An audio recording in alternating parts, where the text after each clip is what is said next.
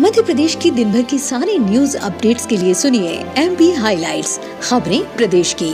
श्योपुर में तेज बारिश के कारण पार्वती और कूनू नदी में फंसे 60 से अधिक लोगों को सुरक्षित बचा लिया गया है। अन्य फंसे हुए लोगों को वायुसेना के हवाई जहाजों द्वारा सुरक्षित स्थानों पर भेजा जा रहा है। वहीं शिवपुरी में बाढ़ में फंसे लोगों को एसडीआरएफ की टीम सुरक्षित स्थान पर पहुँचा रही है। मुख्यमंत्री स्वयं बचाव अभियान पर नज़र बनाए हुए हैं। मुख्यमंत्री श्री शिवराज सिंह चौहान ने आज मंत्रालय में मध्य प्रदेश में कानून व्यवस्था एवं आपदा प्रबंधन को लेकर महत्वपूर्ण बैठक की। बैठक में गृह मंत्री डॉक्टर नरोत्तम मिश्रा एवं अन्य वरिष्ठ अधिकारी मौजूद रहे।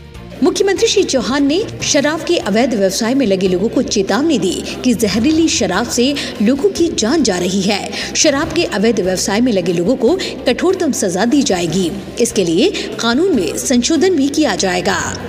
निशुल्क शिक्षा के लिए बनाए गए शिक्षा के अधिकार अधिनियम आई के तहत प्रवेश पाने के लिए पहले चरण की लॉटरी से वंचित पंजीकृत छात्र 4 अगस्त से दोबारा चॉइस फिलिंग कर सकते हैं। लॉटरी के परिणाम 14 अगस्त को आएँगे।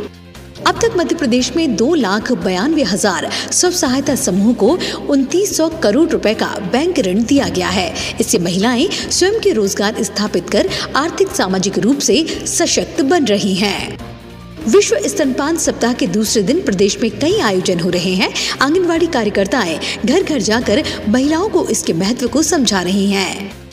मध्य प्रदेश गृह मंत्रालय ने कोरोना कर्फ्यू के लिए लगाए गए प्रतिबंधों को 10 अगस्त तक के लिए बढ़ा दिया है। गृह सचिव डॉक्टर राजेश राजौरा ने सभी जिला कलेक्टर्स को दिशा निर्देश जारी किए हैं। और पिछले 24 घंटों के दौरान प्रदेश के अधिकतम हिस्सों में बारिश हुई। वहीं मौसम विभाग ने ग्वालियर, चंबल, उज्जैन, भोपाल, छतरपुर, टीकमगढ़, सागर जिलों में भारी वर्षा की चेतावनी दी है। तो आज एम पी हाईलाइट्स में इतना ही।